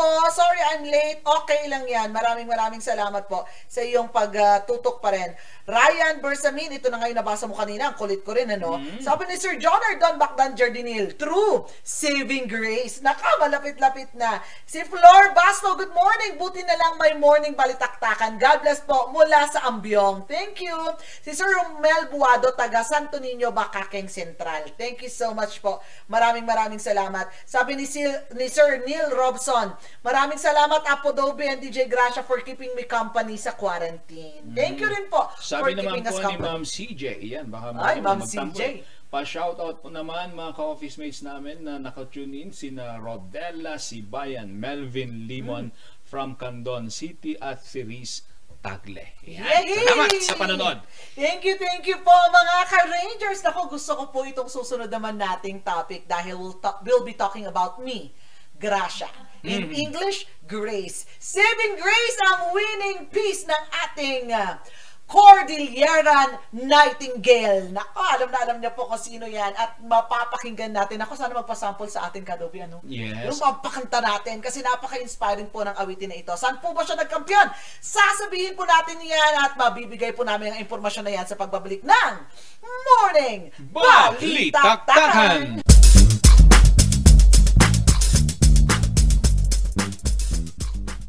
Hear the music, music of. Let our music take you there, Star will take you everywhere, bringing music closer to your heart. Star will take you there. The Baguio Country Club, the first and only five star mountain resort in the Philippines, is fully equipped and ready to welcome you back. The club has thoroughly worked on adapting to the new normal. The usage of any of the facilities and amenities of the club is governed with specific rules, regulations, and procedures in accordance to the medical physical distancing and disinfecting protocols. And as you return back here to your second home and make new memories with us, we assure you that at the Baguio Country Club, you do not have to worry because we can assure you that the club continuously puts great importance to the health, safety, and wellness of its members, guests, and employees.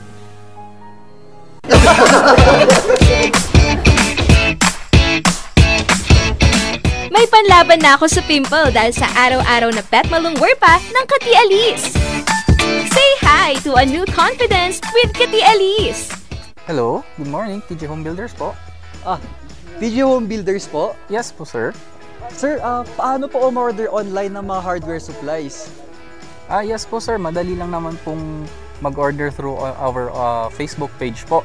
Punta lang po kayo sa facebook.com slash tghomebuilders at i-message nyo na lang po kami doon at meron lang pong sasagot sa inyo. So, meron po tayong indoor, outdoor, tsaka meron din po tayong for kitchen, for bathroom, ah, at mga lightings po. Sir, ang TG Home Builders po ay isang tindahan na nag-offer po ng mga finishing material. I- easy to install at mas makakatipid po sila ng oras at sa pera po nila. Mas concentrated po kami sa mga modern materials.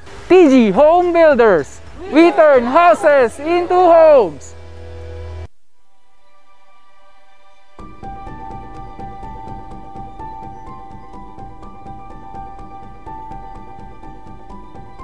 Alam naming nag-aalala ka. Kaya ginagawa namin ang lahat ng aming makakaya.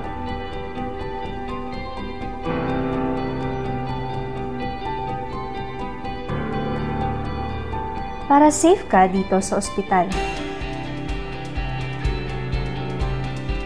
Ang mga empleyado at medical staff ay nakasuot ng protective equipment. Tuloy-tuloy ang disinfection sa lahat ng areas sa ospital.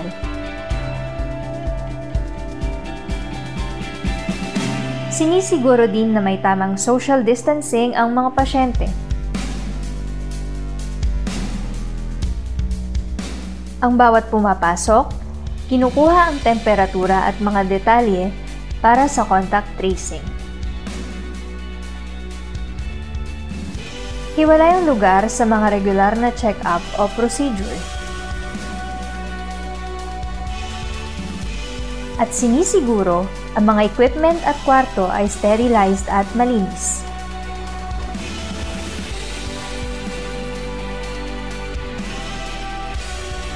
Kaya huwag kang mag-alala. Safe at alaga ka dito.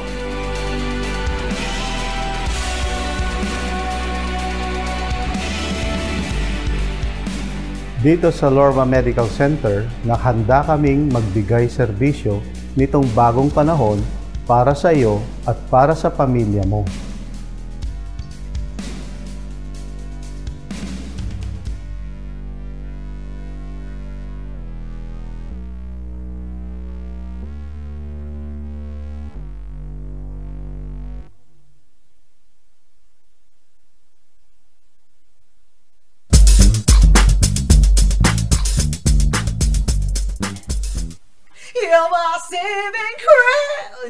Kaya ka, Dobby. Mataas kasi yon. Napakagandang awiting Saving Grace, mga ka-Rangers. Kung hindi Kaya mo mo yan. napapanood. Oh, kaya mo yan. Isa pa, isa pa, isa pa.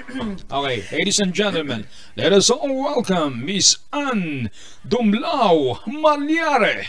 You're my saving grace! Napapastos ko yung kanta, sorry. Pero gusto ko talaga siyang ma-achieve. Ay, bari-bari. Bari, bari, bari, bari. Para baka may mausog ako. Nako, ano po ba itong awitin na ito? Nako, mga ka-Rangers, ito lang naman ang nagbigay na naman po sa atin ng karangalan bilang po mga Cordilleran dahil ang uh, composer at ang umawit ng awitin po niyan ay wagi sa Benny Saturno Online Songwriting Contest. Siya lang naman ang grand champion. Sino ba yan, mga ka-Rangers? Ang nag-iisang kaboses ko to talaga kami. Congratulations! Congratulations, Miss Ingrid Payaket! Woo! Hello, Miss Ingrid. Nako, hindi namin marinig rin si, si Ingrid. Nako, halang audio. Nako, Ojo. Ojo. Wala pa rin, wala pa rin. Naku, nawala ng boses to Kadubi kasi nga mataas yung boses niya sa ano eh. Okay, babalikan natin si Miss Ingrid. Babalikan natin si Miss Ingrid, ano, kamay kailangan lang pindutin doon sa ano. Alam niyo na ganito po talaga pag live, eh meron po tayong mga technicalities rin na mga nararanasan. Wala pa rin, Miss uh, Cordelia Nightingale. Sa, sa, sa mic mo ata, i-ano mo na lang. Allow mo yung mic mo, sis. Allow mo yung mic mo, sis. Okay, papakita po muna natin yung ah, poster ng pagkapanalo po nito pong si Ingrid Payaket. Ito po.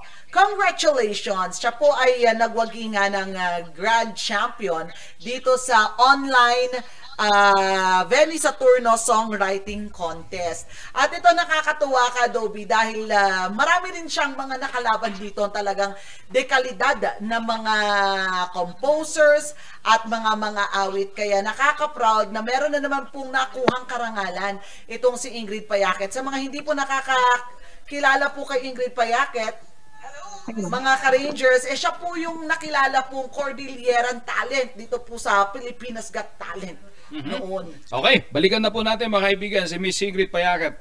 Naayos na po yung ating linya sa kanya. Ako na ba? Ayun! Ayun. Okay. Ayun! Hi, Ma'am Ingrid. May bagag pa. Yes, hello. Good morning po, Sir Dobby and Gracia Pantasya. O, Di ba nakakaano talaga yan? Pang-exercise talaga yan ng abs sa umaga. Kailangan natin. Yes, Okay. okay. magagsapa kada kayo amin and syempre sa lahat po ng mga ka-Rangers. Maptong jagsapa sun si Kuta dyan, amin. And congratulations po sa ating lahat dahil panalo po natin yan. I'm so Okay. proud of you, girl! Ah, congratulations po, Ma'am Ingrid. Pero para po sa kalaman ng ating mga kababayan, ano ho ba itong ah, competition na inyo pong ah, sinalihan? Para lamang po sa ating mga kababayan for the enlightenment of ah, of your fans sa buong mundo. Alright.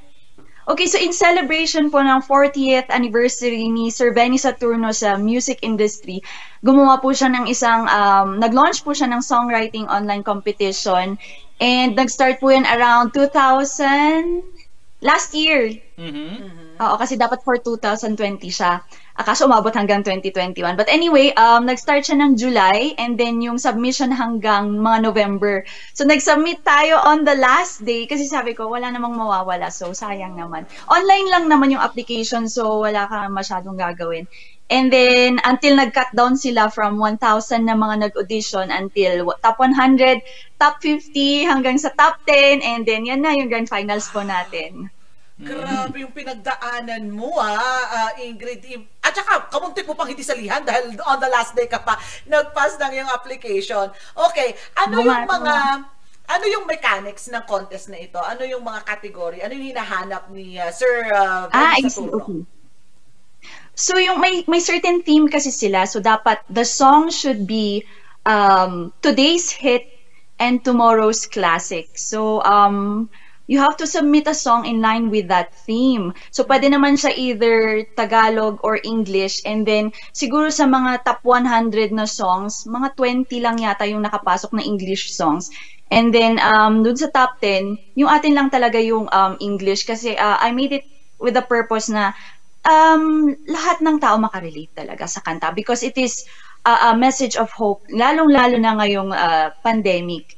Mhm. Ma'am Ingrid, ito pong kanta kayo po mismo ang sumulat? Tama po? Kayo Ah, po yes ang po, mismo yes po. naglapat ng musika? Kayo po mismo ang nag-arrange?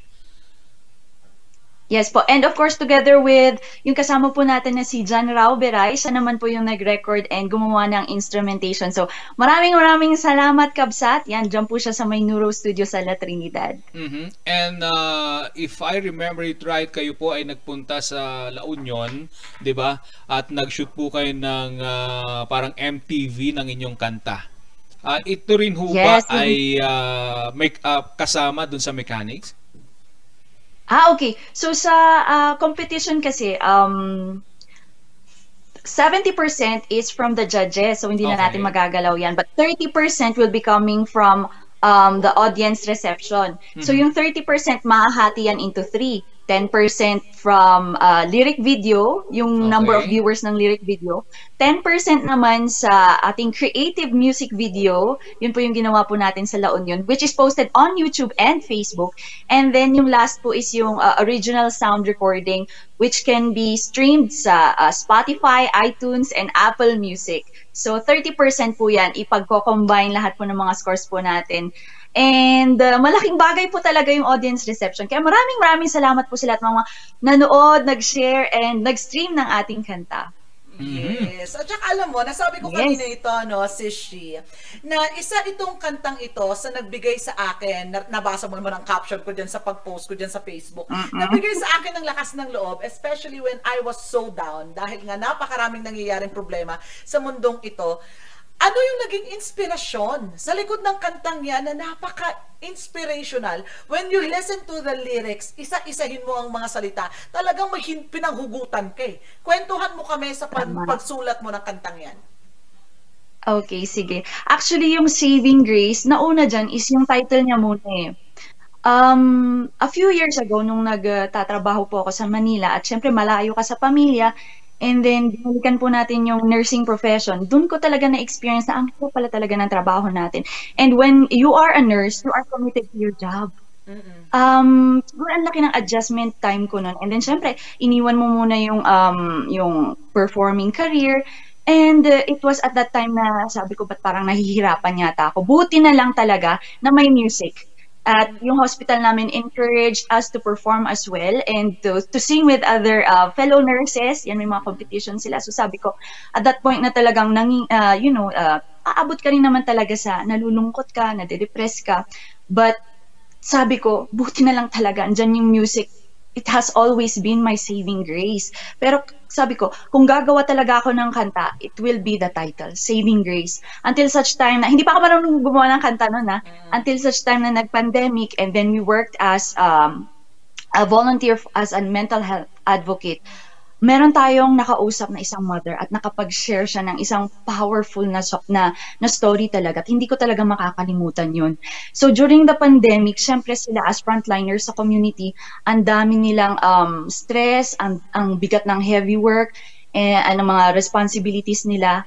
And then at the same time, um, si, si nanay kasi, na-experience niya na pati yung family niya sinisisi siya na parang baka ikaw pa yung magdala ng sakit. So parang ah, nagsama-sama yung mga um, emotions niya na umabot siya sa point na gusto na niyang bumitaw.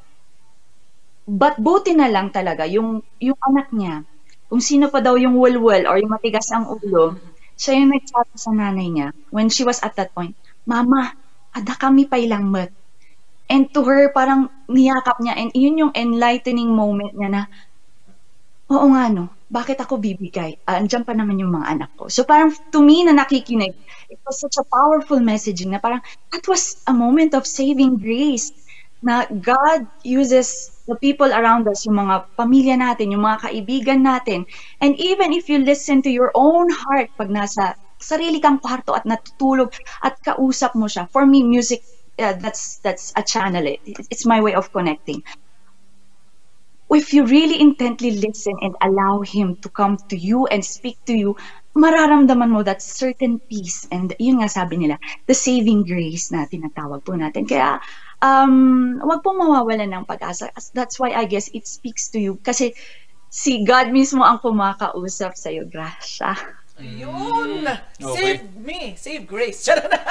Daming green. Ganda ng kwento. Ah, maliban po dun sa kwento nyo kanina na yun po yung nagbigay po sa inyo ng realization na akma po yung Saving Grace na title dun po sa kanta. Ano pa ho yung mga punto sa buhay ninyo na ang ah, titulo ng inyong kanta ay akmang akma na pwede yung panghugutan ng inspirasyon?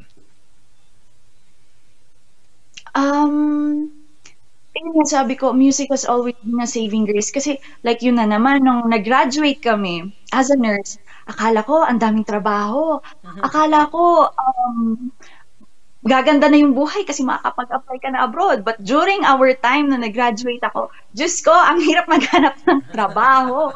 Pero buti na lang ulit, andyan na naman ang, ang, ang music, sabi ko nga na, which is my saving grace, na he provided we with another avenue to, you know, to earn income and to put bread on the table, di ba? Hindi ka naman, ang hirap mabuhay ng, ng hindi na ibibigay sa'yo yung tamang compensation. So, buti na lang may mga changes along the way after 10 years at tumaas naman na ang sahod ng ating mga nurses. So, so yun. Um, ano pa ba? Marami eh. Sabi ko nga, um, music has always been a source of happiness and inspiration. Kaya um, isa rin po akong advocate talaga for for music as uh, a healing uh, healing power. Okay. O, Eto naman, pinag-usapan namin kanina to ni Kadobi. What is it for you sa pagkapanalo mo dito sa competition na ito? Of course, nabanggit mo kanina, mahirap talaga yung walang trabaho, walang mapagkukunan ng pera, walang mabiling pagkain. Ito bang pagkapanalo mo dito, eh, meron namang ibinigay na malaking halaga? Sabi ko nga, para akong gina-joke ni Lord. Um, actually, sabi ko nun, "Ala, Lord, ang tagal ko na po sa music industry, parang hindi pa yata ako kumikita ng 100,000 a month man lang. Tapos, dumating yung, dumating tong competition na to. Ah, sige nga, matry nga. Nung una lang talaga sabi ko, pag pumasok ko kung top 100, malaking bagay na yun. Kasi as an amateur, hindi mo na ma-expect talaga na aarangkada ka. And there's so much more to learn. Yun lang yung thinking ko. Top 100 lang okay na. Para may bragging rights ka na, uy, pumasok naman ako sa top 100. Pero yung umabot ka talaga sa top 1 at ibigay niya sa'yo yung kailangan mo, yan, para po sa mga first prize, meron po silang bibigyan na 100 pesos. Char! Naku, hindi naman yung 100,000 po talaga and trophy. Sana kasi 1 million yung hiniling mo kay bro. Oo nga! Oo Nag-specific. nga yun nga, Sir Dobby, sabi ko nga. Pag humiling ka pala, dapat itodo-todo mo na. Lord, joke lang pala yung 100. 1 million pa, hindi ko pa natatry yan, Lord. Okay, Miss Ingrid, napanood ko Ah, po yung ganun mus- ulit. ay, napanood ko po yung inyong ah, music video. Uh, tell us about the concept of that ah, music video. Ah, kasi nakita kita doon eh. Sabi ko, ang lakas ng loob. Ah, hating gabi. Ikaw ay nagpahulog sa dagat mismo. Kwentuhan mo naman kami kung Ay. ano yung mga ano, ano yung concept ng ah, music video na yan. Okay. Um, it is by purpose talaga na gusto ko sana ocean yung backdrop niya. Kasi um, ever since talaga, takot, tal- takot ako sa dagat. Kasi alam kong kapag hindi hindi maabot ng pa ako yung floor, hindi ako makakalangoy. Tapos um, parang may psychological fear ka na rin na baka hindi ko kayang lumangoy. Pero actually marunong ako lumangoy, yun lang talaga. May, may, may, may fear nga kumbaga. So parang representation talaga siya ng ating mga um, fears, kumbaga, yung unknown. Ito yung, um, di ba, when we are at our darkest moments, yun siguro yung representation niya. Na kahit uh, tayo ay nasa ating bangka, wag po tayong matakot pag dumating yung unos because uh, Jesus Christ is in our boat. So the ocean represents all uh, um, sources natin ng fear, anxiety, takot, yung hindi natin nakikita, hindi natin nakokontrol. Ayan, di ba? Ganyan yung dagat. So, um, ayun, as we navigate, sana, no, uh, th- all throughout this pandemic, um, yeah, very significant din yung hawak po natin na, na lampara. Actually, siya yun. Let, let, let that light um, keep burning in our hearts and let it burn brighter para para yung mga nakapaligid po sa atin ay um, mailawan din at malinawagan. Kumbaga. So, yun. And oo, talaga, nung gabing-gabi talaga nun. Si Direk actually yung nag-boost buhay. si Direk kasi nahahagip nun eh, nahahagip. Direk, nahahagip ka, kailangan mong bumaba sa ocean, so, ay sa karagatan. So, bumaba talaga siya. Ang galing. At Effort akma, no? talaga akong Ak- effort. akma yung ah, bit-bit mong lampara doon sa yung profession. 'Di ba? Parang yun yung ay, concept as a nurse. 'di ba? Yung yung Mhm. lampara. Yes, and as a nurse. Ah. Very symbolic din po ang ang lamp for nurses kasi actually Florence Nightingale yung ating um siya po yung mother of modern nursing. Kilala po siya as Lady with a Lamp. Hmm. So um during the Crimean War, um talagang binibisita niya yung mga soldiers ng um gabi at hawak-hawak po niya yung lampara. Na chine-check po sila isa-isa. So, very significant po yung, yung, yung lamp natin na ginamit dyan. Even sa profession po namin. Isang pagpupugay po yan sa lahat po ng mga frontline nurses po natin, na- lalong-lalo na na nasa ospital, na sila yung naghahawak ng kamay ng mga pasyente po natin dahil hindi po sila makasama ng mga pamilya. So, Okay. So what's next po? What's next? Meron na huwag mga offer sa'yo? Baka mamaya may offer na sa'yo yung Star Records, Oo, sana. Viva Records. Sabak ulit! Ganun lang talaga. Fight-fight pa rin. Siyempre, sabi ko nga, um, I, I wouldn't really consider myself as a songwriter pa din. Um, kasi ang dami pang ma matututunan. Kung tutusin yung chords ko, very basic pa lang yan. Pero yun nga, ang encouragement ko sa mga ang mga musically inclined, huwag kayong matakot na sumubok and uh, gamitin nyo yung chance na to habang tayo ay naka-quarantine to learn as much kasi ang daming opportunities even online, pati trabaho, nandyan po sila. Let's just uh, focus on um, bringing out and discovering po yung mga talents po natin. And who knows, um, kayo na rin po yung mananalo sa susunod pang mga competitions kasi ang dami pa. Meron pang himig, may. Uh, So, uh, let's not uh, limit ourselves sa comfort zone, kumbaga. Uh, let's find the blessings in disguise ngayong, ngayong pandemic. Yes, true. Dahil sa mga hindi pa po nakakapanood ng napakagandang video niya at nakakarinig nitong Saving Grace, nako, panoorin niyo po, hanapin niyo po sa YouTube, available po yan. At sa Facebook ni Ingrid. Magbabasa lang tayo ng ilang komento, si Shiha, si Kate Rilliorta, nako, uh, habulin lang po natin. We're watching. Good morning, Tete Christian, sabi nila kay Sir Christian kanina, mula kay Natalia and Luna. Nakaka-proud ka, sabi ni Sir Ben Andaya, nakaka-proud ka, ading Ingrid. Sabi naman ni. Vernalyn Balaoy, good morning. Dobby de Guzman and Gracia Pantasha, congratulations to our very own Miss Ingrid Payaket. Thank you so much. Si Sir Bench Cruz. Yeah, mga solid supporters. si Sir Bench Cruz, adding ko, congrats. You deserve all the blessings that you have right now. The music industry and Baguio City is so proud of you. Miss you, adding ko, kunana. Si Neil Robson, hello ka Nightingale Ingrid, si Shirley Santos. Uh, congratulations, adding Ingrid Payaket. You deserve it. We love you. Wow, dami mo talagang Thank fans, you. Ma'am Ingrid. yes, okay. Ah, bago natin siya... Ah, Apo, Ayos po. Opo, pwede po bang ano lang bumati magpasalamat sa ating mga Yes na supporters? yes. Kung okay lang po. Go, go, go. Ayan. Tamaan mo pa yan. Oo, Kahit kasi isang hindi oras. talaga natin hindi talaga natin maaabot to kung wala po talaga yung suporta ng napakaraming tao. So maraming maraming salamat po.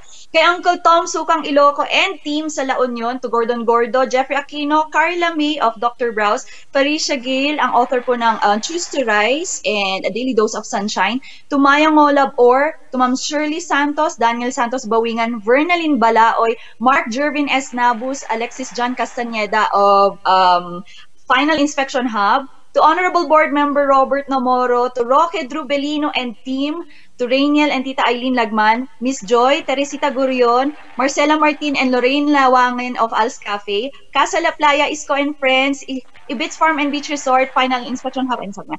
Benguet Pro- Provincial Capital, uh, Municipality of La Trinidad, City Government of Baguio, and of course yung ating um, Anxiety and Depression Support Group by uh, Ricky Ducas, and of course mga Igorot Dreamers and Cordilleran Vloggers, and sa inyo pong lahat, and of course sa RNG po. Thank you, thank you so much for um, supporting while hindi po natin tumaabot, hindi po talaga dahil sa binadangan at tulungan po natin. So thank you, thank you po. Iyaman kada kayo amin. And to God be the glory.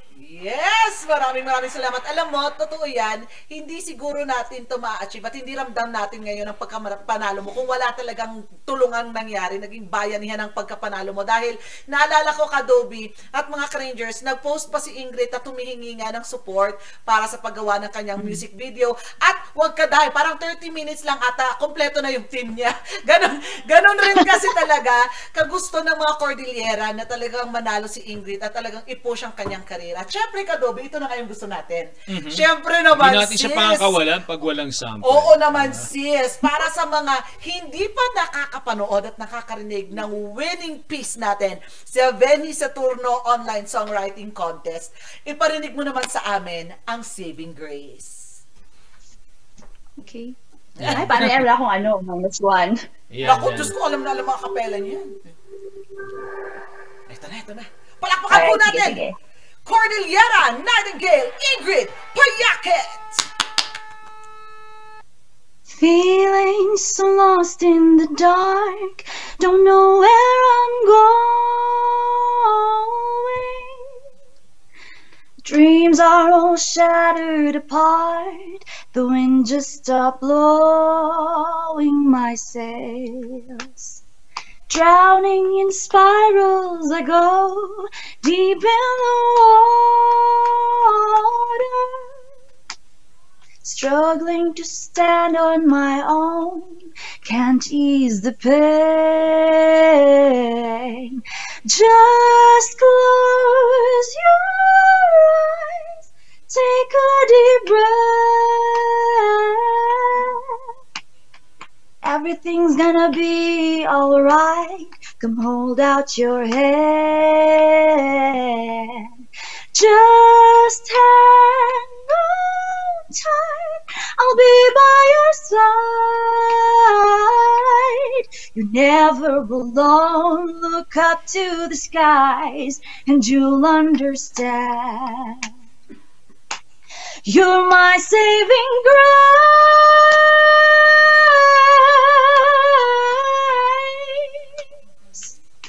You're my saving grace.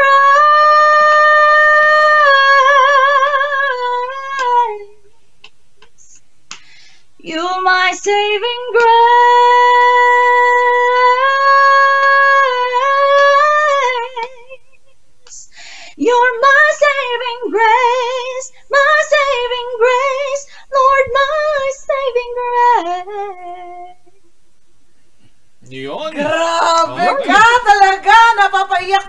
Ako. At saka ang lapit talaga ng tono ko sa tono mo kanina. Oo. oo. Ganito lang, oh. Ganito I love lang. you talaga. Ikaw talaga nagturo sa... Ayun. Ay, naku, ako mentor mo, di ba? Aminin mo. Wala, ay, naku, Oo ang naman. Magkabunga nga kayo tayo. Mami Ingrid, siya nga pala nakatutok sa atin ngayon si uh, Cap uh, Peter Wasing at si uh, Sir Edgar Avila po ng Usapang Legal. Eh, sila po yung Yes, uh, hello, kasama Cap. mo noon. Apo, may utang po akong burger. Kanino, kanino? kay Kap at saka kay Attorney Ed. Ah, ganon. Ah, ganon. Ay! Ah. Harap-harapan. May utang po ako dyan. Di lahat na eh. Okay. Ay, nako. Maraming maraming salamat. Gagala ulit tayo Monday, Monday. Yes, Thank thank, you po, you. You are thank always you. welcome. Thank you so much, Ingrid. We are Thank so you proud of you. Sana ramdam mo ang pagmamahal namin sa buong Cordillera na sumusuporta sa'yo. Sana dumating ang pagkakataon nga na buwan-buwan, isang milyon na ang kitain mo at alam kong marami kang matutulungan. Congratulations. Any uh, messages pa sa ating mga viewers at supporters? So once again, ayun po, maraming maraming salamat po sa inyo. Yung pagkapanalo po natin is panalo po natin lahat. And more than the competition, I hope you share the song because uh, really it is a song of hope. If we can save even just one life or we can bring comfort and bring inspiration and motivation, malaking bagay na po yun para sa akin. So once again, maraming maraming salamat po and let us always choose hope. God bless everyone. Okay, God bless Miss Ingrid. On behalf of uh, RNG Luzon, uh, we would like to say congratulations. Congratulations! Congratulations. Okay.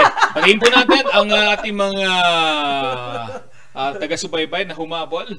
Si, uh, uh, tawag ba, si John Munar. Good morning, Kuyang.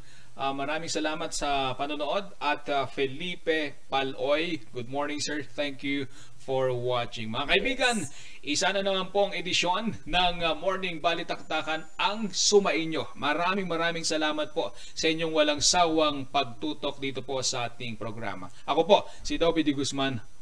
I love you. Bye-bye. Mua-mua. Ako naman po si DJ Gracia Pantasya, ang mentor po ni Ingrid Payaket. Thank you so much. See you tomorrow.